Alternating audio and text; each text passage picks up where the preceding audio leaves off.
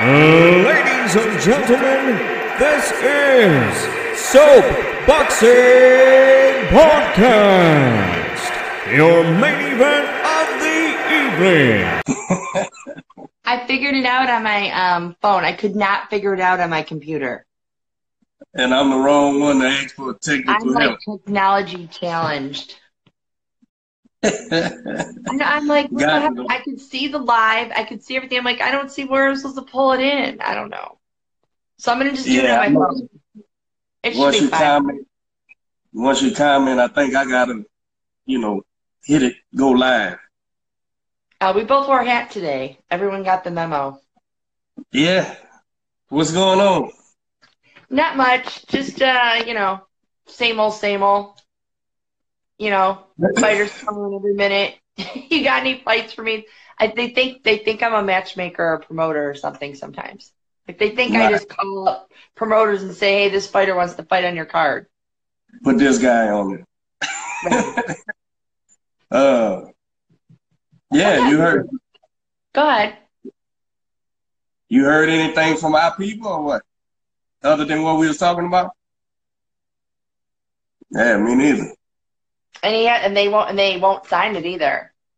But I'm gonna but I'm gonna ask again today if they signed it. Yesterday they hadn't signed it yet, but are they telling you they signed it? No, I just got that uh uh screenshot and I didn't call. I'm gonna call Gerard here uh, today. The screenshot of the contract signed? No, no, screenshot of that that BoxRec, you know, waiting to get uh approved. Yeah, I didn't uh Well, that I means didn't- it's I'm a fan. That doesn't mean What's anyone that? signed a con- That means it's in BoxRec, but that doesn't mean someone signed a contract. right, right. I'll I'm find out. find out. Okay. So you in uh you in Detroit? Where you at? Detroit, look. How uh tell me about the uh ABF. What's the whole how long that's been around, what you do for it, all that good stuff. Okay, well, the ABF is actually it's a, the old U.S. Mid America belt from like the 70s and 80s. Uh-huh. And what they did was um, they just stopped using it. Like they stopped promoting it and things like that. And they weren't there weren't any other title fights. I think after the late 80s, like almost into the 90s. So we acquired that, and then we rebranded it in 2018. Uh, the beginning of the year of 2018, we rebranded it to the American Boxing Federation. Okay. So, and it's it's been amazing. Like, I mean, just in let's say a year's time, a little over a year, we're now the busiest regional, like national title in the entire hemisphere. It's kind of crazy. I know. I've seen it in this last year everywhere. Yeah, so it's it's been great. I mean, we've done them in Brazil. We've we've had title fights in Brazil, and um, it's been great. So now we're looking to expand and maybe uh, join forces with. I can't say too much, but with like uh one of the organizations that has a world title. We don't have a world Right. title, so we have three regional titles, which we're the only. Actually, we're the only. You know, you know, for the USA, we're the only regional title that someone can get that's in BoxRec. Okay. Unless you're, Okay. and you know what I mean? Like, I mean, I know the WBC has all kinds of titles that they currently write. Like, if you Yeah. want a title for the WBC, they might not have a title at your weight, but they will make one up for you at any point, which is very unpolitical to say. But if you get to know me better, I say it like it is. So I they make, seen, yeah, but they're the WBC, so they could do that. Right, right. I seen a, a belt they made for Tyson, and uh, for this Tyson, fight, he got a snake across the, he got a snake across the strap. I said, "What is that?" That's a. That, that, I wonder what they call that one. What do they call Mike- it? I don't know. I have no idea. Oh. Maybe they made a maybe they made a lineal belt for Tyson Fury. I don't know. I don't know. I don't know. I mean, Right. it's kind of cool that they do that. Like, I mean, we'll do that. You know, like let's say Right. there's a um I mean, the closest thing we do to anything like that is if there's a um kid out there, or fighter out there, and he's a warrior, and you know, or the term that we use, which everyone don't like, they call him a journeyman or something like that. I mean, and you know, he doesn't really his record doesn't reflect that he should be a USA champion for the ABF. Right. But I look at who he fought, when he fought, and I talk to the promoters that you know he's fought for, and they're like, he'll fight anyone. He'll come, he'll fight. He gives it his all. You know what I mean? He's just not coming there to pose and oh, just come there for a paycheck. He's coming there to fight. And he's coming there to try and win. You know, like I got, uh, like I got Marquise. He's there to fight every time. Huh? Right. Okay. So there you go. So for right. someone like him, you know, when he'll he contacted me, Ellerson has to talk about, right? Yeah. Okay. Right. So he called me, you know, and uh, he said, "Hey, Clare, I really want to fight for your belt." And so I looked at who he had fought, you know, how he lost, who he lost to, and you look at all that. I watched some tape of him. Like, you know what? He deserves recognition for going in there and doing his thing. So um, I was able to make him an honorary belt. And I, I feel good that we can do that. You know what I mean? Like we we have we have our own rules. I mean, obviously we're doing everything we're supposed to do as a sanctioning body, and we take that very serious. But at the same time, I'm in this for a different reason. I mean, I'm in boxing for. I'm really not in it for monetary gain, although we all like to make money for the work we do. Right. But I'm in boxing for the fighter. Like I care about the fighter. I got into boxing. I don't know if I ever told you this. I got into boxing because I took a homeless kid in off the streets that's how I even got into boxing. And I knew nothing about boxing. When I say nothing, I mean nothing. So, right. um, it's kind of a long story how it even, it's truly just God how it even happened. It doesn't even make, it doesn't even make any sense how I ended up in that spot at that time doing what I was doing for me to even run into this person. How long ago was this? Oh God. Seven years ago? which I know a lot of people like, we've only been in boxing for seven years. But let me just say this. So let me explain. So prior to boxing, it's kind of boring, so you can cut me off at any time. Prior to boxing, I used, I used, to train neurosurgeons how to do new procedures in surgery. That's that's what I did for years. So from there, it's very um, it's very strange. I ended up acquiring, and I do say acquiring, for someone that owed me some money, I ended up acquiring uh, being at a check cashing store. Okay. so now I'm at a check cashing store and I'm running the store and I'm it's my own little business I got going there. And this kid walks in this one day and he's got this little plastic like he explains it so much better than I do. It's actually kind of funny. This little plastic Dollar Tree like plastic basket with all this like stuff in it. And I'm like, I wonder what this is about. So he comes up and he goes, Hi, I'm, you know, I'm selling tickets for my upcoming match. She said for um so I can get some attire and new shoes and all this. I'm like, Your match? I, I wasn't quite sure what he was talking about. Then he explained right. to me that he's a professional fighter. I'm like, this seems so odd to me. Like you're a professional athlete and you're selling tickets because you have to understand if you get it, if you're outside of boxing and you don't know, no you're no this sounds crazy. Like, if you're on TV, like, if you're on TV, you're making millions of dollars. Right. Like, this doesn't make any sense. Exactly. Like, if you're a professional boxer, you're making some cash. So right, I right. get the tickets, and I'm like, well, they seem all legit. So I bought some tickets, but you would have thought I bought him a Bentley. He was so excited about like I think I bought three hundred dollars worth of tickets. So right. I went to the boxing match. He gives me a shout out. I remember sitting there with a few of my friends going, That's even stranger. Like, first right. I buy tickets and then he gives me a shout out, like, for buying tickets. Like, this is very odd. So, whatever. So then he started coming into the store, and, you know, there were times when he just seemed, I don't know how to explain it, like hungry or, hey, you need a sandwich or what's going on? And the kid was like, yeah. And then, uh, then I decided I can't really just have him come in every day and just like buy him lunch or buy him dinner or whatever, or, you know, help him out here. I'm going to ask him if he wants to come walk me out every day. So at the end of the night, I go, why don't you come walk me out and I'll give you money to walk me out. So I'll pay you to walk me out. He's like, how much you gonna pay me? I'm like, I don't know, like 25 bucks. It's only 15 minutes worth of work. So just walk me out every day. So right. he goes, great. So he starts walking me out. Long story short, or actually, I'm not really telling it short there's a snowstorm and I tell him, I go, you know, I don't want you walking home today. I'm going to drive you home. And he says, I'm not, I'm good. I'm fine. You don't need to drive me home. I go, I am not going to let you walk. I mean, it was a really bad blizzard. You couldn't, you know, the kind you can't see four feet ahead of you. And I said, no, I'm going to drive you home. So I drop him off at home. I'm waiting for the lights to go on. I'm waiting for the lights to go on. And he's like, so I call him up. I said, hey, I said, uh, are you okay? I go, I never saw any lights go on. He's like, I never forget this. He goes, lights. Like I asked him the most ridiculous question ever. Lights. I haven't got any lights. He goes, this is a squat house. Right. And it hit me like a ton of bricks. And I pulled out of the city of Detroit, it's like a couple miles, got into what we call, you know, the suburbs on the other side of Eight Mile. And Mhm. I literally am sobbing. I'm like, I barely know this person. I mean, I know Right. this, but I don't know him. I go, I am so upset. It just hit me. You know, we all know about stories like that. We all hear about it, but it's different when you see this person and you know he's training hard and he's going into the ring and he's giving it everything he's got. And then you realize it's not just the fight in the ring. Look at, I'm going to start crying. This is, you did not have me on here to start crying. Nah, It's not ahead. just a fight in the ring for these guys. It's a fight every day to survive. Right. And not with all of them, but with many of them. And that, this is so boxing on political, that touches my heart. It just touches my heart. And I'm like, oh my gosh, I'm to help this kid out. How am I to help this kid out? So Right.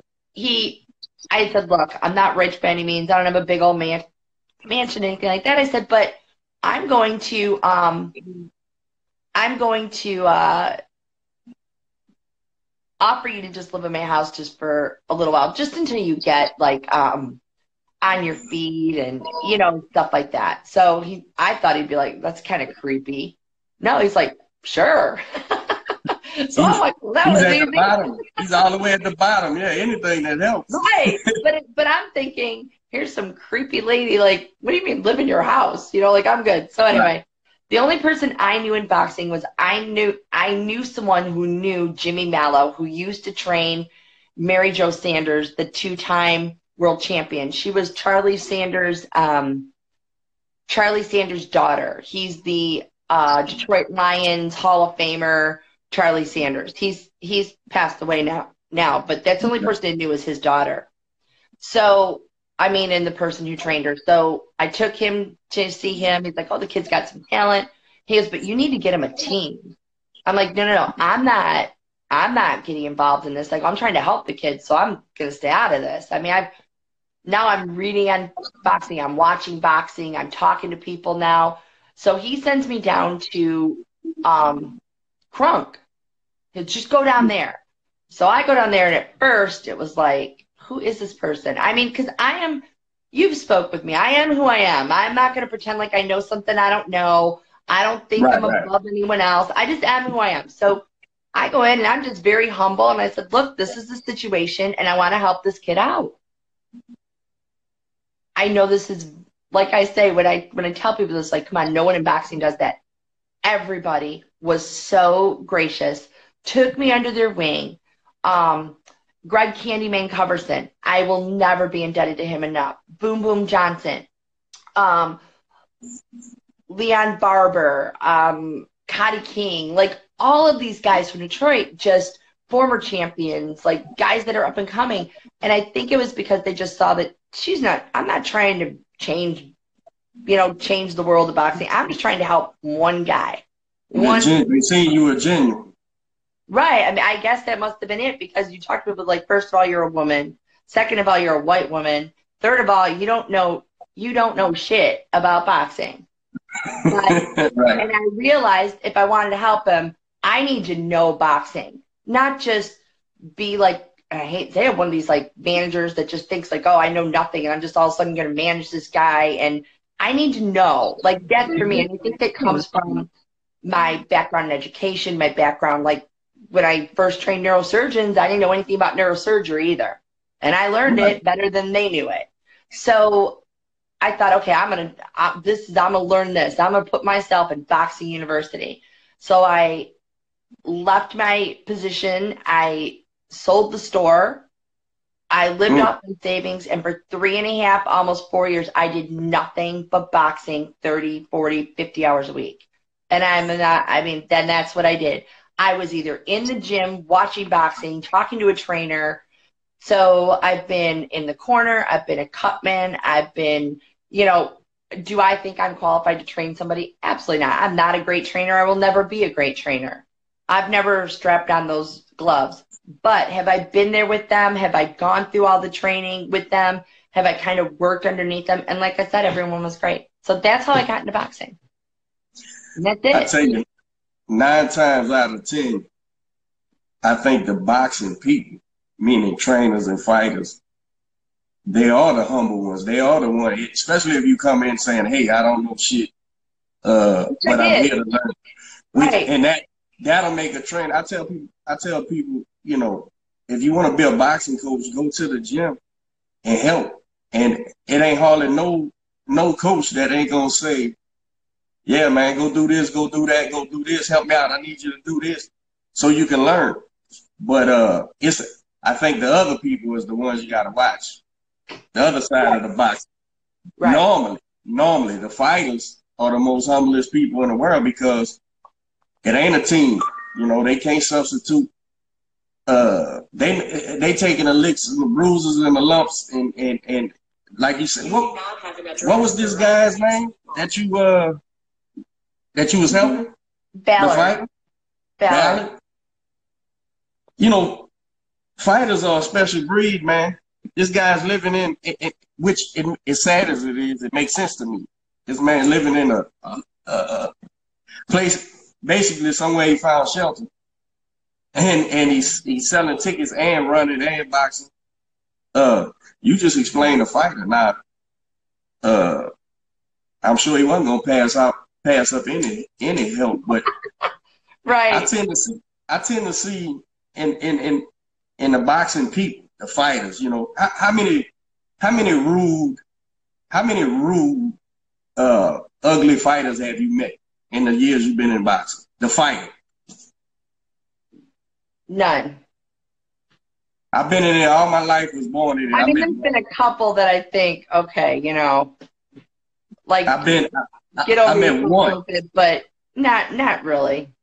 You find the ones that stand offish because maybe they been been Right. been, been Right. you Right. But just ugly, just an arrogant, ugly one. I met one in my whole life. So, you know, boxing is a is I I hate to use that word word humble, but it's a humbling experience. Period. You know, from every every uh every facet, but right. but the fighters, you tend to you tend to very seldom find arrogant fighters or people that's not appreciative. If you if you bought this to you, not only did you feed him, you gave him another reason to keep fighting, to keep training. You know, hey, somebody's rooting for me. You know, fighters need that, and it's it's it's it's crazy how uh, how the fighters appreciate it to the more than anybody, more than any other athletes that I know. You know, and I know a few. They, right. They appreciate the smallest things. Like when I go to a fight, I always make sure I have an extra mouth guard in my bag. I've got extra gauze in my bag, there's tape in my ga- bag, contact lens solution, a little case. There's like, oh, I forgot I have contacts in. You know what I mean? I've taken contacts out of their eyes. I've, you know what I mean? Whatever it takes. You know what I mean? Whatever Right. it takes. I'll, I'll make, I got it. But it's the smallest things that you realize, like, you know, I hear people repeatedly say, like, how do these guys come in from out of town? They don't have this with them. They don't have that with them. It's like they don't have the means to buy that. I mean, they're fighting to survive. They're fighting for that money, and then that money's going. As soon as they go back, they've got to pay rent. They've got to pay this. They've got to live off of that, and they're not making millions of dollars. And I They're not look choosing. at They're not choosing to go without. right, exactly. So if they've got babies to feed or whatever it is or whatever they've got going on in their life, like you know, like anyone else, they make choices. So they're like, you know what, this mouth guard's good enough. It doesn't matter, it's good enough. And sometimes I see them, and you know what I'm talking about. You see it, and it's like, that's not even going to do anything. I mean, at that point, you're thinking that, my gosh, they shouldn't even let them fight with that. So I mean, if I've got something like that in my bag, you know what I mean? You give it to Right. them, and they do appreciate it. And I don't, and I don't need the appreciation. I don't even care if they know that I'm the one that left it in their area and put their name on it. You know, sometimes Right, I think, right. think, oh, the commission left me a mouth guard. That's awesome. Whatever it is. So um, it's the little things like that that I think um, I don't I, I don't want to say they're missing out of boxing because they're there and I see it all the time. I see it all the time with the trainers and I don't think I don't think the trainers get enough recognition. I think one of the things that I Now, like I said, I knew nothing about boxing, but I've watched probably more boxing than anyone I know. I, I still watch 20 or plus hours of boxing a week. So I mean, if Right. it's if it's a fight, I don't care who it is. I don't care if it's you know in Milwaukee, Wisconsin. I don't care if it's in you know Detroit, Michigan. I don't care if it's in you know Waukegan or wherever it is. If it's been taped, streamed, or whatever, I might not watch it actually when it's happening live, but I do watch Right. it.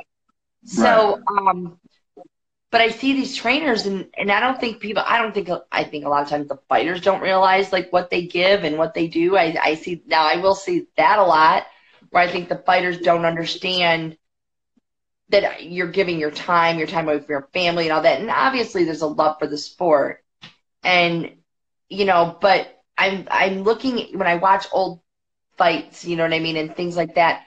When they're doing the ring walk, you know the backstory of the trainer. And I think that's why people think, oh, there are no great trainers anymore. There are great trainers. We don't talk about the great trainers. We don't talk about how the fighter got here. It's everything so social media where you see the fighter doing pool work, doing this, and it's all for a fan base and to look cool and all that. It's not the real training. I mean, Right. it's, it's real, but it's not real. The real is when your trainer looks at you and says, Hey, son, have you eaten today? Have you, you okay today? You know what? We're not going to spar today. Let, let's, let's go for a walk. Let's talk. Right. Let's, let's do the thing. That It's, it's so much more than just the training in the ring and the sparring and all that. And there's so many elements to it that I'll tell you, I cringe at the fights last weekend. You know, there's some of these guys, there's too much going on before the fight back in that dressing room. And shame on, I'm not going to point fingers at any commissioner and like that, but sh- shame on the people that allow that to happen and Right. the teams that allow that to happen. Because when I see that, I already know that fighter already lost this. I already know how the fight's going to go Right. especially when you got the other guy. I go in their dressing room and they're focused, right? They silent. They're just chill, just doing their thing. They don't have girlfriends coming in, kids coming in. Mom and dad want to say hi. My cousin wants to say hi. It's too much. Like, I've seen it all. I've seen it all. I've seen Right, family. it's too much. I've seen family members and friends come to the locker room by the door shouting for fighters because they need tickets, and they they about to walk out. What you mean? You need tickets? To, what you mean? Man, give me some of them tickets. I got somebody at the door. Let me. I've seen it all, man. Yeah, And, and you know, I tell my my guys, I said, listen, you got to understand, man. Uh, I understand it's important to you, and, and it's human nature to to look at things from your perspective, right? Right. I said, you know, but son, I got you. The problem with your gal, the problem with your job, the problem with your training. Then I got him, the problem with his gal, the problem with his training. You know, it's seven or eight of y'all, and then I got my wife, my children, my my home to go to. Right. Slow down, bro. Slow down, man. Let me let's compartmentalize a little bit because Right. you know, from the fighters, from the fighters' perspective, they they know you care for them and, and, and you're gonna do anything for them. And this is such a, a, a particular sport that that you know all they can. This ain't right, coach. What should I do? You know, I need to do this. I need to do, and they don't understand, man, that the trainer. Now I don't care about uh, the credit. I think my guys give me plenty of credit, and that's all I care about. If they know what I'm doing for them, but uh, I agree with you. I mean, they are great trainers. They are great trainers linked back to the past too. Uh, but they don't get the headlines. No, and maybe they shouldn't. You know, maybe they shouldn't. Long as the long as the fighter uh, recognizes what you're doing for him and, and, and takes care of you. Right, but I think I think there's something cool about knowing the people in the corner. I Well, it's think there's definitely a story. It's definitely a story. the backstory and the story of the trainer and you know like we knew the stories of you know Lou Luduva and we we know those stories Emanuel Steward we know where they Right. started we know what gym they're at and I think I don't know. I think the fans like that. I, I think that's part of the package that maybe is missing a little bit today. I think that, I mean, I don't know what the answer is. It's not a huge deal. It's not like a big problem in boxing, but I just, I'm just, it was a cool part of boxing for sure. Right? Yeah, absolutely. You know, um, there's a guy in uh, Houston, Texas, Forrest Washington, okay? Mm-hmm. And look, I'm going to get all teary And he's watching us right now. Right. Oh, okay. Well, hey, Forrest. Oh, well, there you go. So, and his last fight, Jericho came out, and before the fight, I don't know if you go back and you look at the pictures, um, it was my best part of my entire weekend, and definitely that moment, watching him with Jericho Walton in that ring, is definitely in my top ten of all boxing moments ever. Right. Right. It was genuine. It was heartfelt. He loves that kid. And he's, yeah. you know what I mean? And I don't know what was going on. I don't know a lot about Jericho's personal life, but mm-hmm. whatever it was, this manager, promoter, trainer, you know, Forrest was there. I mean, he was mentally, physically, he was there in that moment. So if you get a chance, I'll in fact when we're done, I'll send you the picture I'm talking about, or I'll post it on Facebook or something like that. But he's just holding them, and he, you know what I mean? Like got his shoulders and their heads are touching, and they're in the ring. I don't know what he said. I have no idea what he said, but it like I'm I'm in the ring. I'm like Clare, you can't start crying right now. right. Jericho Jericho showed his ass too that day. He went in there and kicked ass too. That uh, he did. So I don't know. Maybe I need Forrest to do that to me every morning. well, according to both of them guys, and, and, and I know both of them uh, a little bit, and they both uh, seem genuine about how they care for each other, and uh, right, especially from Forrest Forrest's angle, you know how he met him and, and how he got involved and and and and all that stuff. So yeah, that's a that's a that's a great relationship there. You see it and and uh, uh, I think I know what you're talking about because he came out in the ring with him and got in there with him before. Yeah, yeah. I, I think I know the picture. You know what I'm talking about? Like right before yeah. the fight started. I don't know what he was saying to him, but you could just see Jericho needed that. Forrest needed that. Hell, I needed right. that. I wanted to see that in boxing, and I.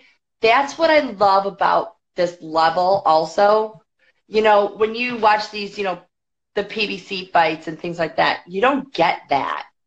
You know, everything's no. very, this is how we do it. Everyone walks here, everyone stands here, you stand here. You're right. It's all planned. Right. You kind of miss that part of it. This level of boxing is the best. That's it is the ultimate best. That's an unexplored angle you're talking about in boxing. Right. Only, only the insiders get to see the humanity. I, I, I follow what you're saying. Right. 100%. And, and they, you don't get that once you go up a couple more levels. You don't get that, right? Right. That's right. all done now. Now it's all about business. Not that it, not that it ain't always business. Right. I was gonna say, wait a minute, we're taking care of business. I don't know. I wouldn't want to say that no one was doing their business, but you get to experience that part of it, and I'm sure there's still that part of it at every level. But right. I like that we can still see it whether the fans come and they notice it or not, it doesn't really matter to me. The only person that it mattered to me was that Jericho felt it, and Jericho got to feel that, and I, I was so happy. You know, um, Jericho's guy came in a fat ass, way overweight. So uh, we had to, we had to change the actual uh, title that he'd be fighting for and I'll never forget. I mean, Jericho said, he goes, So, Clare, what you're saying is I won't win tomorrow and I'm not going to take my belt home? I mean, how do I do that? I'm like, heck, it's you're taking the belt home. So, yeah, so he's our regional West uh, champion, but he's walking around with our USA belt. Whatever. And right. someone like, like it's crazy. But I'm not taking a belt from someone. right, right. I like that. Uh, I like that kid, man. He's a he's a uh, New Orleans guy like myself and, and, and to see see them dudes flourish here. Uh, you know, you take you take a guy from New Orleans and put him anywhere and he's gonna make it. It's cause where he comes from, you know. And so when I see Jericho, when I see Regis, when I see all these New Orleans boys thriving, it just further, it just further uh, cements the fact that we just was missing opportunities at home. Not, it ain't that we couldn't do it. You know, them boys, it ain't that they wasn't couldn't be successful. It's there wasn't the opportunity. You know, and them right. boys came here. Them boys came here through tragedy, and look at it. You know, uh, right. and and and I'm honest with Jericho. I know Jericho from the amateurs when when uh we were supposed to fight him one time, and uh and and then my fighter and him ended up being real close uh friends, and so uh, I root for that kid, man, every time. And, I, and you know, I'm so gen- uh, I'm so genuine with that. You know, I know a lot of people think think you're not. Clare, if I say I'm rooting for somebody, I'm really rooting for them. Cause I won't tell you I'm rooting for you if I don't. I'm the same way. I'm the same way. like last weekend, uh, Morris was like, "So, what'd you think?" I'm like, "I think you got an early Christmas gift, son. you lost that fight." And he right, looked right. at me like, "What?" I mean, you you got an early Christmas gift with that drop. Got to tell you the truth. Got to tell you the truth. I don't, you know, there's there's a lot of fighters here. There's a lot of good fighters in Houston. A lot of good trainers in Houston. I tell you, I send a shout out to the to the to the coaches all the time. You know, mm-hmm. I don't see people do that, but I'm not. What's Forrest Oh, Forrest, they have a new fight. Uh, next fight, November 23rd in Houston. Okay, cool. Yeah, um, is that? I, I, wonder if it's at the Arabian Shrine or they going somewhere else. Uh, yeah, it is. I was looking at something they had posted the other day, and it's back there. Unless Forrest left that, you'll have to ask him. He's on there, so. Them boys, them boys do some good shows, man. Them next fight up shows are nice, man. I know, right? Yeah. And the crowd's so yeah, great. Like, they on time. That's oh, the biggest thing. God, right? Yeah, yeah, they do. They do class shows, man. It's only a matter of time. I tell you, uh, Jericho can fight, man. Uh, there's a bunch of kids they got that can fight. That can really fight. And the way they doing it, uh, giving them a platform to perform, you know, and and and I know they done. I want to say they had Jericho in Vegas already before. Uh, you know, they pushing it, man. That, that Forrest is it, it seems to be genuinely, you know, doing what he's telling that boy he's gonna do, and they, they care about each other, man. And that's what I'm saying. That's that's what I love about it. That's so it's right. super cool. I root I root for him. Uh, I root for that kid, man. I know his story, you know, about his dad, and you know, he one of the first. We started the podcast in January, right? This is gonna be episode thirty five, I think. And he was one of my first ones, you know, and he gave his whole story, the stuff I didn't know, you know, and uh, to see him being successful at this level, getting right up to the, you know, it's only a matter of time. And I tell you, that last fight he had, that was a real, you know, that was a real fight. That guy, you know, that was a step up fight, and he dominated. I was watching it through you, remember? You was ringside, I wasn't there. Right. I was watching you live. Yeah, man. So, so bummer, like at the end, no one can ever see what happens at the end because I've got to put down the phone and go in the ring. Yeah. Right, right. Uh, but yeah, man, a bunch of good guys, and then between them and uh, uh, Alfonso Lopez up north doing they yeah. LTJ fights, mm-hmm. them two class promotions right there for Houston. You know, so I wish them nothing but the best. You you were saying Okay, so you're saying the ABF? Are you talking about like how the NABO is with uh WBA? You're trying to position a world title uh situation? Yeah. Yes, and so we're in some deep talks. I can't really talk about it right now, but we're in some deep talks, so we'll see what happens. I mean, the plan is by the beginning of the first quarter of 2020 that we'll have that relationship solidified with papers and all that, which is really great news for like our Continental American champions because then they'll be rated with that organization. So, right. so we'll see. Well, so, so, I'm, so, I'm, proud of the ABF, but we did. I mean, we did a lot in. You know, I didn't really start really working it the way I work it now until August of last year. Right. so so so y'all took that what what what you said it was that they let go before the ABF? It was called what? It used to be called the U.S. Mid America Belt. I wish I Mhm. had Jeff Bumphus. I don't know if you know who he is. He's out of uh, Indiana, and he fought for the belt. Uh, he fought for the belt, and uh, he's a Hall of Famer. He's in a couple different Hall of Fame. So he fought for the belt. He contacted me. God, I I wish I want to get the belt from him and like take it somewhere with me sometime. But he goes, Clare, I think I still have that belt.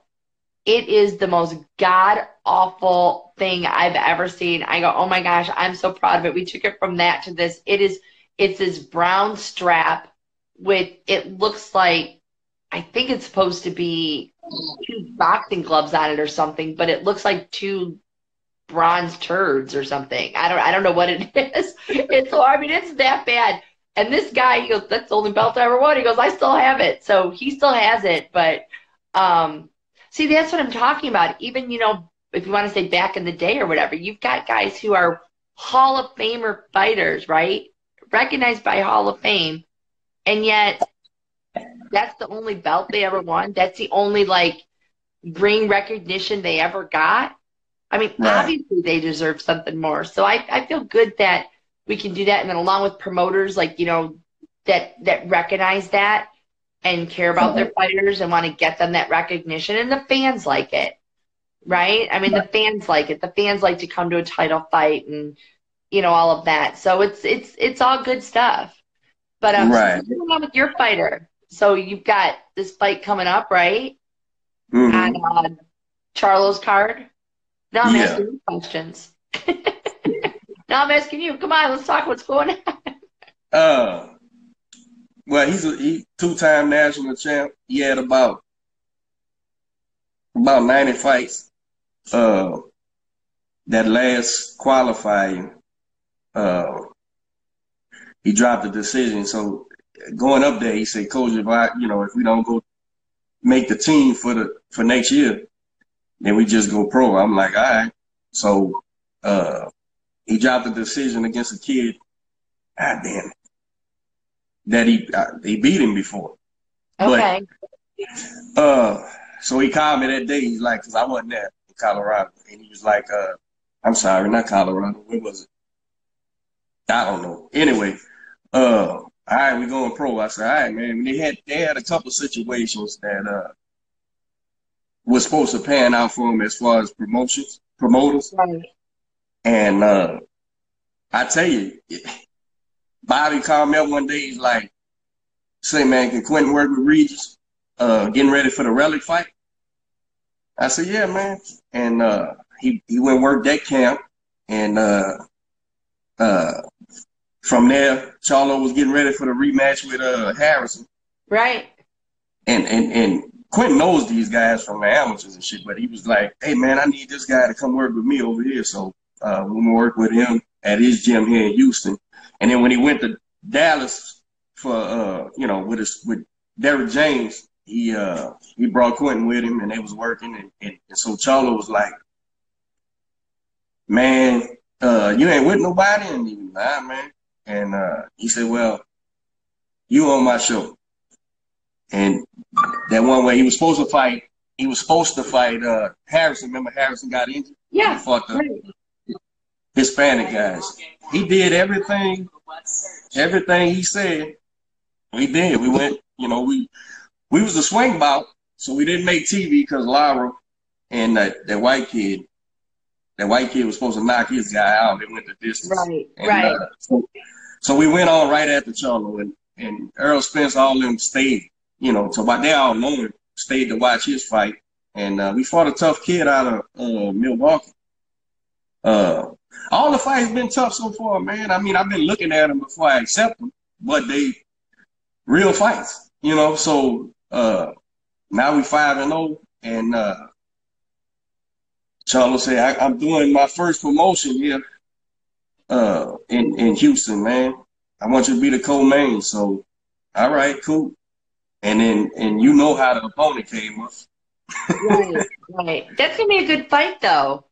Yeah. Oh, I think that'll be a good fight, and I think that'll still be somewhat of a step up fight for him. I think Hawthorne I think he, you know, people don't give as much credit as they should, but he's gonna come to fight. It's gonna be a good fight. That kid can fight. Uh, he comes to fight. Uh, yeah, the record is. It the record doesn't. Uh, I don't know his background. I don't know his history, but his record doesn't say who he is, and that's that's the sprawlers. That's the ones who who who show up and upset the apple cart, like they say, because uh, you know, he can fight, man. So it's gonna be a great fight. And and and what you said, uh, you know, I told him, I said, listen, man, this is the business part of this thing is, you know, when they when they when they when they uh go live on PBC on social media and all that, carrying the show, it's millions of people gonna see, you know, right. and, right. and and you holding the strap up in in, in, in your sixth fight. The the the people who's just Floyd Mayweather fans, that's why they even follow PBC. They're not boxing fans. They're gonna see that, you know, right. and it's value. So and my kid, he works hard, man. He's always in shape, ready to fight. So cool. Uh, I look forward to a good uh, uh, a good show right here in front of hometown crowd.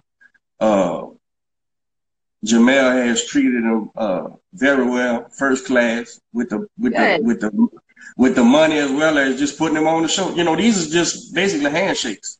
You know, now with the understanding that we're gonna make some things happen, but uh, right, for sure. I appreciate it for him, you know, because you talk about backstory. That kid's got a hell of a backstory, you know. So uh, each time I and, and, and he's built for this professional boxing because that's all I knew how to do anyway, you know. So right. and and and it's showing improving, you know. He uh he's doing he's the, everybody everybody we fought had a, a, a, a winning record that first, the first guy we fought on the debut in Beaumont with uh next fight up, that kid had damn near forty fights. You know, uh, I looked at, I, said, I knew who he was. I said, right, let's have a fight. You know, that was our debut, and then uh, and then if this thing goes through on the fourth, that kid's got how many oh, fights? Say if, so say well, when. When? Yeah, I don't say if. I don't say hope. I mean, hope's a plan. Hope's just a really shitty plan yeah, yeah. I hear someone, I'm hoping this happens. It's like, your hope. What are you doing to make it happen? So yeah. Sorry, what he's got? He's got he's got over twenty fights, huh? Or close to it. Yeah. Yeah. So I mean, and like like you said, man, I don't.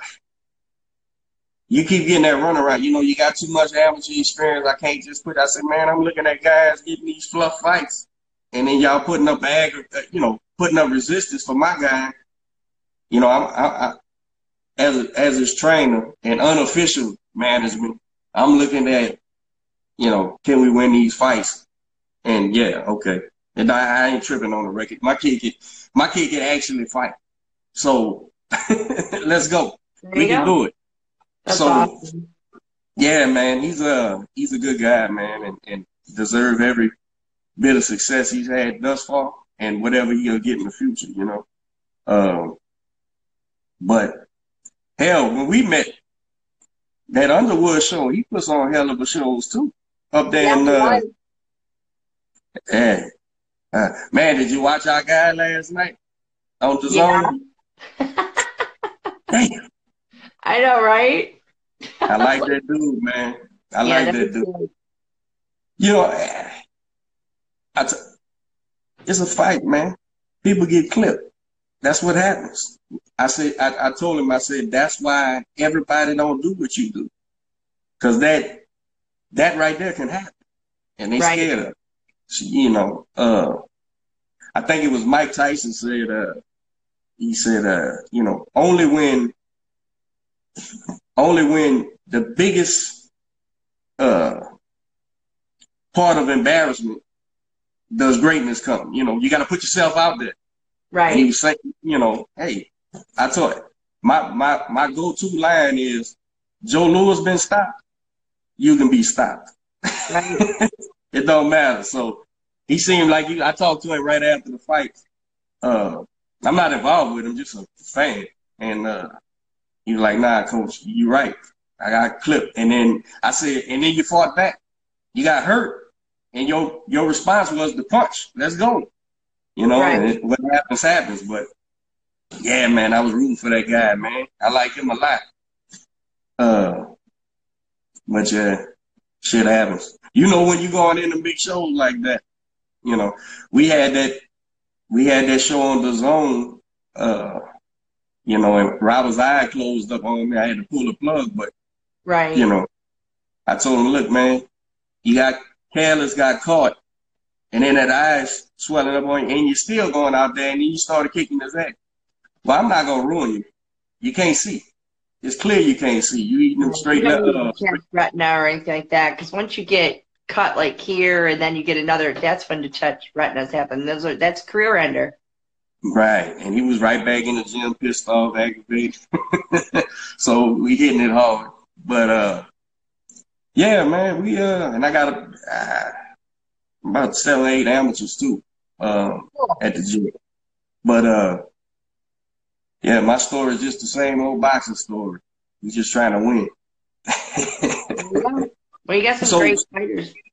What? yeah, I, I appreciate it. That uh now Robert Robert Redmond, I didn't develop him from the beginning. He came to me about two years ago. Uh and and through Quentin, through Quentin. Uh they they was uh friends, so but I love that kid, man. That kid there is something special, man. He's he's a uh, just a great guy, you know. So, I, like I told him, I said, look, man. After that fight, when I stopped, I said, look, you can be mad, be mad. I'm gonna always protect you, bro. Whenever you don't want me to protect you, maybe you need to be somewhere else, cause I'm gonna always. That's what the corner's supposed to do. I mean, you know, your your fighter is not going to say, you know, I'm done. So that's good. That's what you're supposed to do.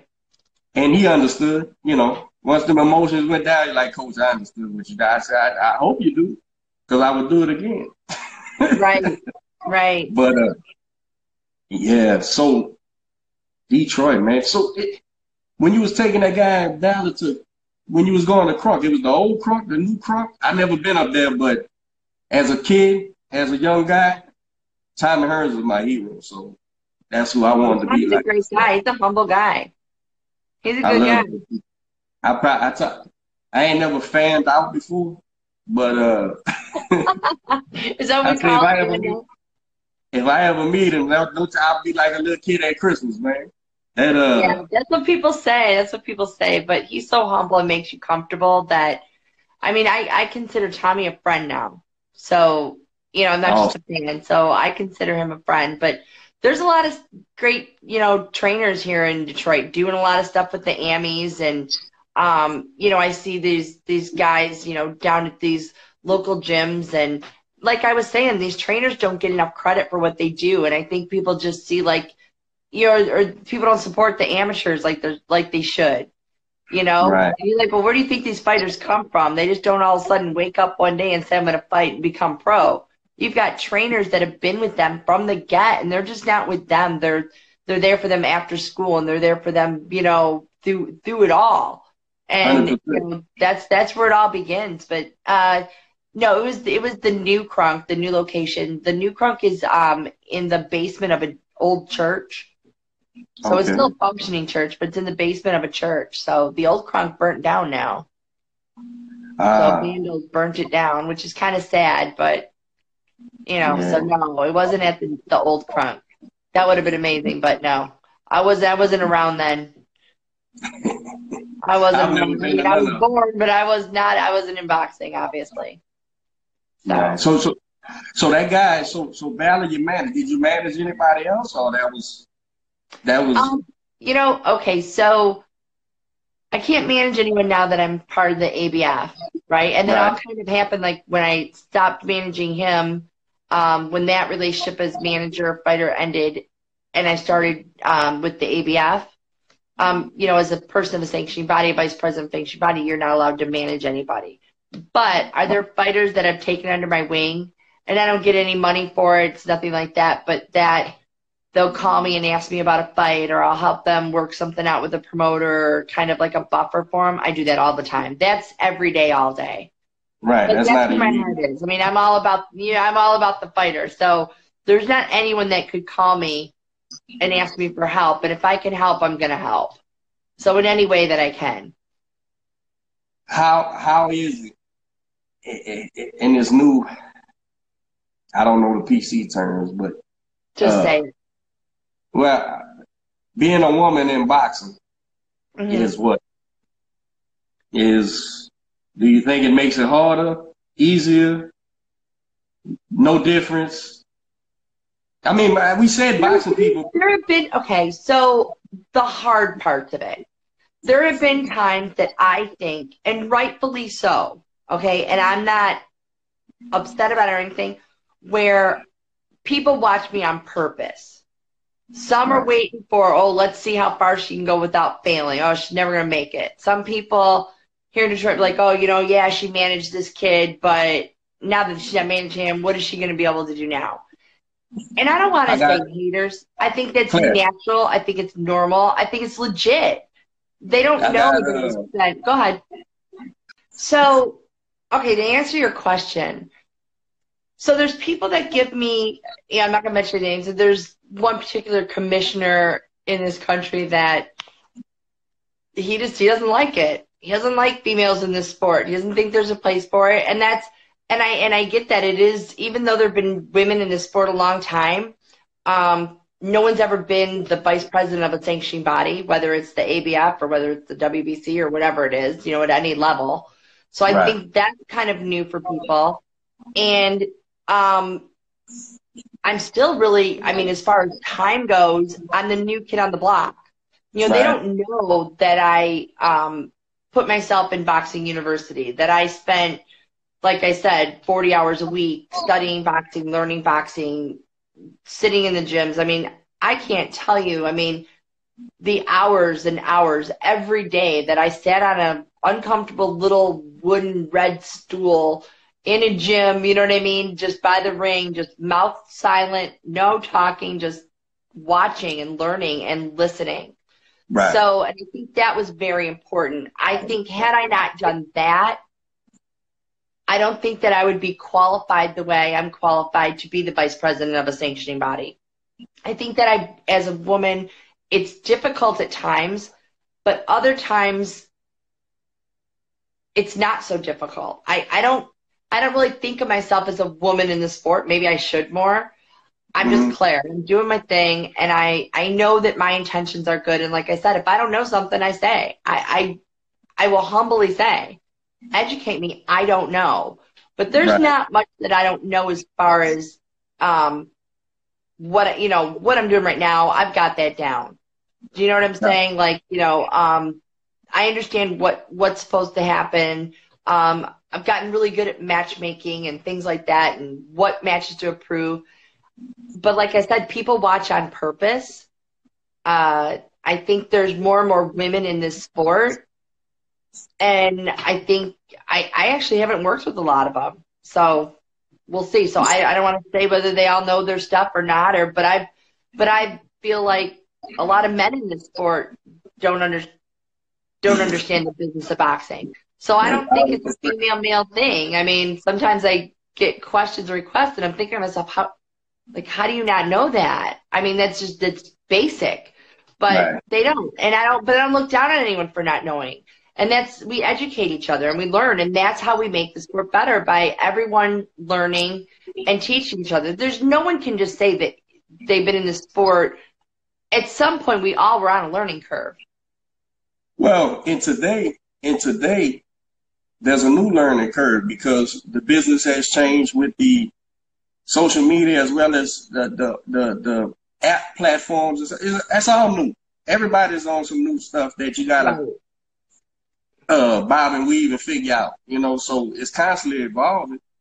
I noticed that what I'm noticing about uh, women in the sport, besides all the great fighters, I love women's boxing. That's just me. Okay. But but a lot of women are in in the uh, the media. When I say media, social media, media for boxing. You know, a lot of them, man, and they everywhere. They covering everything. You know, and I I look back and go like, I don't care if it's a woman doing it, a man doing it, whatever. Somebody needs to do it. It's boxing. we such a we such a uh, niche sport that once you're involved, you're all the way in forever for life. Yeah, But it, it's in your blood. That is for sure. Like I can't imagine a day without boxing in my life. I, I can't imagine it. I don't even know what not- that would look like. yeah, right, You- and it's never gonna go away. Till till you till you in the box, that's how it's gonna be. But you know, you take like a Rockies fan or a baseball fan, football fan, or whatever. You could say this guy's a world champ. They don't give a shit. We're just a, a, a, a, a, a we got our own uh, niche, I guess. But it's die, you either die hard or not. You know, even if you don't know what you're talking about, you still be a fan and, and love boxing and do everything boxing. So I see a big influx of women uh, in the media roles, you know, and, and, and, and they seem to know the sport when they talking to fighters and stuff. They, they, at least from the X's and O's, you know, the, the, uh, who's fighting, who, who, who lost, who won. And yeah, I see it a lot. So I didn't know. What's the lady? I was a young guy. That was a lady from Detroit. I think Michigan, uh, Jackie Kallen? blind head lady. Yeah, Jackie Kallen. She managed uh, James Toney. James Toney. Yeah, yeah. You know her? Is she from up there somewhere? Yeah, I know Jackie. We're friends. She's still in boxing or not? Yeah, she uh, man- currently manages Marquand Williams Okay. out of uh, the Connecticut area. So Okay. he's the current WBC silver champion, I believe. And don't quote me on that. I could be wrong, but no, she's still around. I remember. Oh, we talking about late eighties, maybe late eighties, early nineties. Well, was yeah, big. whenever Toney was fighting. So It was a big Yeah. deal. They made a big deal out of her being a woman. She was a woman managing, and you know, and all that stuff. So we done came. Uh, it's it's a different boxing world now. You know, completely different. Uh, right, yeah, Kallen, that's her name. right. That's but there's still people. There's still people that give me a hard time. I mean, there's time, but I'm just kind of. I mean, you you've met me, so you know, I'm just kind of uh, you know, like um, there have been times I I go to go back into the dressing rooms or whatever, you know, and I'll be like stopped and hey, no, no, no women back here. I'm like, I'm not a woman. I'm Clare Burke. You know what I mean? I'm not a woman today. I'm today. I'm Clare Burke. I'm Clare Burke, and I don't mean that I'm Clare Burke and then I'm, hey, I'm Clare Burke. I just mean that's just my way of being funny about it. Like I'm not a woman. I'm Clare Burke, and I'm going back there. I'm watching. I'm supervising hand wraps right now, right? So, Right, right. and that, and honestly, I just kind of say it like that because it's funny, and they don't know what to say. So people are generally kind of wimpy. So they usually just, you know, it's like if you have a clipboard, you can go anywhere. Right. So, on the clipboard, they think you're supposed to be there. So, so would you say being a woman in boxing is like being a woman anywhere else? You gonna find the the the anti what would you call it? The chauvinist people, and then you find the people who just gonna go with it, or what? Yeah, I think. Yeah, I I do. I I think everyone kind of at first goes, okay, you know, let's see. Like they're not expecting. They don't know what to expect. They don't know. Okay, I think when there's a man a man in my position, they just assume he obviously knows boxing, right? Right. He's in this position, this position. He obviously knows what he's talking about. For me, I think every person on some level is going, does she really know what she's talking about? I that's what I mean by I think they watch on purpose, but it doesn't affect me. It doesn't. It, I don't. I don't think about it. Like I said, I, I really. It's never really a thought to me. Like, oh, I'm a female in this sport. You know. Um. I guess yeah. I guess people do look at me that way. I mean, um, there's times I'll go to a weigh-in and they'll think, um, just this past weekend, the ring announcer Ralph, he said he goes, oh, I thought he was when you first came in. I thought, oh, what did she? What did the promoter do? Hire a coordinator for the ring girls? He goes, who's this bougie lady walking in? That's what he told me. He goes, but no, you're pretty cool. He goes, I didn't know who you were. So I I think there's there's still that part of it. Um, I'll be at fights and people will come up to me and ask me questions like, hey, someone took my seat and and I just think it's because I'm a female, but I don't care. You know what? If I can help you find your seat, it's not a big deal. Right, right. I'll do it all. I've set up seats for promoters. I'm, I'm part of the team when I'm there. So I know it seems kind of silly, but I just, I just think we all just kind of work together and just keep it real. And like I said, I mean, sometimes people give me a hard time as a female in this business, but I stand firm. I mean, I don't, I don't cave to it. So, Right. um, I'm never bitchy about it. I'm not aggressive, but I'm not a bitchy, aggressive person by nature, but I am assertive. And things are going to happen the way they need to happen. You know, if I tell someone that, you know, if the tape's not appropriate or they try and do stacking or something like that, I don't, I don't, I don't fall for any bullshit. You're taking that off, you're rewrapping them. If your fighter wraps his hands and then I see that he's coming out of a bathroom by himself and I happen to see it and there's not an inspector there, guess what? If it's my title fight, we're rewrapping hands. Like I Right. said, I'm not a bitch about it, but I'm assertive about it and everyone's very respectful. But Right. Um, I don't know. As far as being a female in the sport, I think in some ways it makes it easier. Gosh, the females in the sport are going to be really mad at me for saying that, but I think that I I don't try and be a man. There's nothing about me that's like a man, and I'm not. I don't want to be a man in this sport. I am who I am. Right. I'm just Clare, and I'm just doing my thing. So I think that um, and I think once people get to know me or they talk to me, they realize that I'm all about the fighter. I'm all about the fighter. Now I'm all about the promoter too. If the fighter, I find the fighter's going to screw the promoter over. I don't want anyone getting screwed over. I think that there's plenty of business in this business to do business with people that aren't snakes. And I hear, oh, there's a bunch of snakes in boxing and there's all that. Okay, well, don't work with them. There's Right. there's plenty of other people to work with. Now, at the very top of boxing, you know, when you're, you know, with the Al Haymons and all that, I mean, when you're there and you're working with those promoters, I'll be all right, I'll be honest, even some of the people that work for those promoters will say, Well, you don't want to mess with Al Haymon. Why? I mean, mess with them how? I mean, I hear him say it to other people, not to me.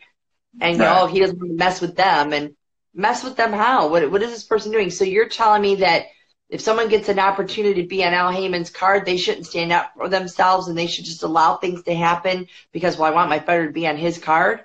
No, I think you need to look out for yourself just as if he was fighting on Joe Smith's card or Forrest Washington's card or anyone else. It doesn't make it any different. Now that's where I think boxing changes and people think, oh, it's a Mayweather promotion card or it's a, you know, Roy Jones Jr. card or it's, you know, an, a PBC card. And I get that. I get that that's like a goal for people to be on PBC and be on those cards. But you have to, you can't, you have to keep your same level of respect. You have to say to yourself, you know what, I'm not going to let this person screw me over accept any less of what I deserve or Definitely, what it right. should be. And I'm not going to accept any more bullshit just because it's a PBC card. Because your talent is what they want. I mean, you don't want to be Right. difficult, but I don't want to. I don't want to see someone be difficult with the trainer, they're the promoter in their backyard either. Right. So Right. for that, um, you know, I did work on, and I won't mention who it was or anything, but I did work on a. Sh- uh, I have a title fight on a ShoBox card uh, a year ago. Actually, it was like last September, and um, the guy who's the right hand man for this promoter that we all know was trying to give me crap, was trying to give me a hard time. I'm not going to go toe to toe with someone like that, but I don't, I wouldn't do that in any realm of my life. I'm not, I'm not, like I said, I'm not aggressive like that, but I was very assertive and I'm not going to take any shit. And this is my title fight too. And this is the way it's going to happen. So otherwise we don't need to do a title fight and I'm cool with that too. You know what I mean? So, but I think that's like that with trainers. I've, I've had trainers go, wow, we don't want to say anything or we don't want to upset the promoter because we want to be on his card again. It's like, you're, and I'm disappointed by that. I'm very disappointed by that. And I, I will flat out say, your job here is to protect your fighter. Gives a shit about this promoter at, at that level. If the, if something like that's happening, you need to protect your fighter. And most promoters, they're not looking to screw anyone over. I mean, like that. I mean, these guys, they, they, you know, a lot of times it's just a miscommunication or something. Most But of the time, that. they got to protect their fighters, but that's all I care about. I care about it being a fair fight. I care about. I don't. I don't really like this whole A side B side thing. I'm fine with calling it. I call it red corner, blue corner, whatever. I'm not calling it A side B side. And That's someone "You mean A side?" I'm like, "You mean red corner?" And they're like, "Yeah." So I said A side. No, you said A side. There is no A side. This that's, that's really not a thing until it's a thing anyway. Meaning, when you Canelo Alvarez, or, or one of them, that's their lingo for that shit. But I, I, I think that's a hustle, man. I think that's a hustle. And I tell my, my fight, well, I tell any fighters, listen, man, you fighting locally here at the at the place, ain't no fucking A side and B side, bro. You you might be down with the promoter and he ain't, but ain't enough money on the table. To be right. You're not bringing people in here by droves. That's your that's what you're trying to do, you know. So it, that I don't like that term either. I get it. I understand what they're saying, but I don't like that term either because that's to me that's a smoke screen for fighters. You got a fighter walking around saying I'm the A side, making a thousand dollars tonight. you ain't the A side of shit, man. A side of what? Right. But You're fight someone else. I had my fighter say, Coach, he said, Coach, man, you gonna get me in some shit. I said, what? I said, because I was on there. I said, man, I told the guy, I, I said, I'm not friendly, bro. And what I mean by that is, What did you say? I didn't I'm hear not you. friendly. I'm not friendly. Funny. I say that to people like I say that all the time. I'm like, I'm not friendly like that. What I mean is, I'm not gonna not tell you what I mean. So, you know, just this week at the gym, coach, you gonna get us in some shit, man. We gonna be fighting and shit, cause you're just telling me, listen, man, I don't want to fight no more than nobody. But if it's a reason to fight, we can fight. So Right. I just I, I just speak plainly, and uh, sometimes that's too much for people, you know. But I don't try to. I think anybody that's my friend would totally disagree with that statement that I'm not friendly. They would say, "Shit, bro, you one of the best friends I got." But what I mean is, I'm not gonna sit here and let you shit on my my guy. And it's funny because every commission is is hilarious. Every commission has they sticklers to something completely different than this one. You know, It's crazy. It's like welcome to the United States of Texas. Welcome to the United States of Ohio. Welcome Right. to the United States of Indiana. And that's what I say. I'm like, every commission is its own country. And I try and explain that to fighters all the time. Like, what do you mean? I'm like, I'm gonna say it again. Every commission is its own country. And every country has its own way of running its country. and and And and that's it. The thing that's most important over here, this commission don't even bring it up. it, it's hilarious, man. You sit there. I was at a fight. We was fighting in uh, California. No, no, we were fighting in Vegas. And the little commissioner chick who watched the hand wraps and all that, she got the gloves, and I'm looking at her, and I'm looking at the I'm looking at the uh the show backstage. and said, uh, I need them gloves. Oh no, I can't give you them gloves. I said, uh, we going on in, in, in, two fights. I need them gloves. Oh no, hold on. She went got the one above her. What's going on? I said, I need them gloves, man. He said, uh, no, I can't give you them gloves. I can't give them to you till you. I said, well, how's my fighter supposed to warm up? Well, let him warm up. I said, what? And this was where? Uh, in Vegas, I believe. It's also crazy. They, they, they, they was holding on to the gloves like, like a precious jewel. Now I understand you don't want nobody to rig up the gloves, but I'm sitting right here. You gonna Right, watch me you them. give them the gloves and you put they put them on, you tape them and you sign them, and then they got the Go gloves. about your business. Yeah, get Very out the way so I can finish warming up. to make sure that before they go in, you check to make sure that your signature on that tape, and then nothing's been messed up and you're good. Then, then in California, they can't give me the gloves as soon as we go to the locker room and walk up. it's, it, it's, it's strange, man, that you sit there and go, you got to sit there and go, all right, Right. which, which, which one of these people is going to give me a problem about nothing? It, About it- nothing. Exactly. Okay, so there's where being a woman like comes in. That's where I go. I think they expect you to go. Oh, okay, that's fine. That's fine. But I mean, normally I take, and I do know what you're talking about. But at you know at the weigh-ins for a title fight is we have a glove ceremony, and I take the gloves into my possession. I would say my custody, just because I think it's funny. So I take the gloves into my custody until they go on this fighter's hands the next day. Right. I have them with me. You know what I mean? I mean, I don't. If I go to dinner, they're in my room. I'm not walking around with them in big custody, big, big, big, you know, locked up case or anything. But, but yeah. So, but last weekend when I asked the commissioner about it, I said, so, you know, did the promoter bring the gloves? We're going to do glove ceremony. She looked at me like a deer in the headlights. Like she had no clue what I was talking about. She goes, oh yeah, we're still trying to work out the gloves. I go, you know, and I'm not going to cause a big deal. I said, okay, tomorrow when we first get to the venue, what time are you going to be there? I'll be there when you get there and we'll do it immediately then. That way it's on the way and I know it's done. Never happened.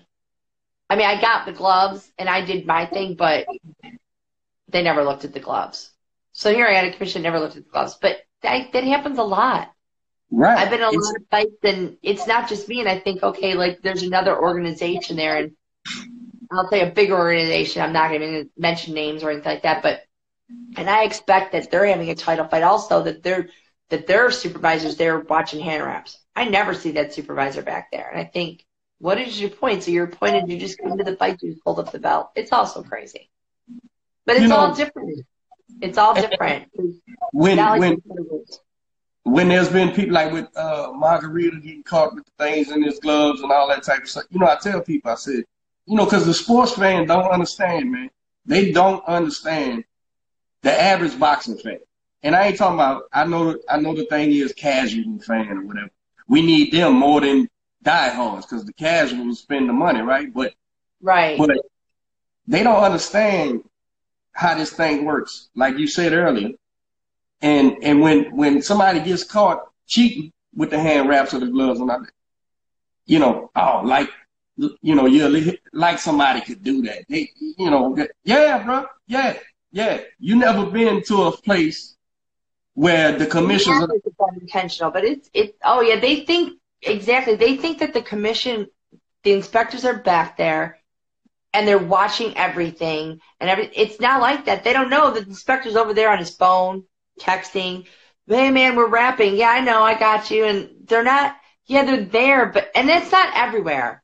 That's No, no, not no, everywhere. There's a lot of great commissions out there, and a lot of great inspectors, but you do run into the few that just don't do it. So then you have to question, do you really not care? Do you not know? Or is there something else going on here? Are you intentionally not watching? Are you intentionally not there? Right? You don't at- know. I was at a I, I, I was at a fight, and I'm not gonna name the commission either, since we ain't naming stuff. Like, we But- gotta work again. Right. we gotta work with these So- people. I said, look here, man. When you gonna wrap? I didn't ask the commission. I went and ask the other guy's trainer. Oh, right, Yeah. right. When you when you wrapping up, man? Uh, uh, and I think a manager for the other guy came in. Oh, we don't do that over here. This is the commissions that are watching. I said, well, I hear you. I hear what you're saying, but I ain't That might be what you do, but I'll tell you what I do. I watch my my fighter's opponent wrap their hands. Otherwise, Right. there's not gonna be any fight, and they don't get that. Right, because you want me to up right. You want me to depend my guy's health on this uh on this uh usher over here? Cause cause that's another thing. Sometimes it's just a a chick look like she just going to work for eight hours at the, for the for the venue, and then in some places it be a commissioner, you know, somebody that you could tell he knows what he's doing. He's looking at everything. But And I will say that I've run into that, and I think to myself, this is why women in boxing still have it hard because you've got some female back there who thinks that it's match it's match.com or something, or this is like a Tinder live meeting. This is not a Tinder live meeting. This is not match.com. This is the boxing event. Right. This is the fights going on. This isn't about flirting with people at this time. You know what I mean? This isn't the time or place, but I get what you mean. And there's back and I don't know what I don't know what they're taking pictures. I've been inspected back there taking pictures with the fighters and doing all stuff. I get that they want to do that, but there's a time and place. Before a fight, I will never be seen doing that stuff. And I know people like they want pictures and things like that. After the fight, after you fought, that's fine. But beforehand, this is business. This is serious business. This is fight business. I've seen them.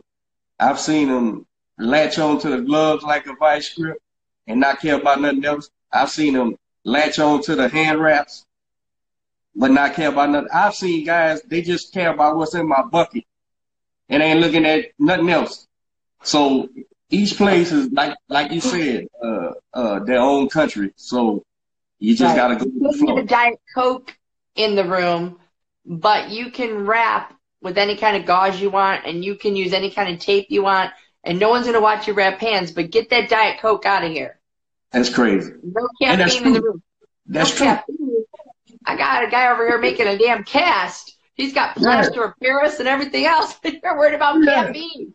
It's I funny know what they it's crazy. it's funny what they latch on to. Well, I tell you, man, uh, I appreciate you coming on here. And Oh when, no, thanks for having me. It was fun. when y'all uh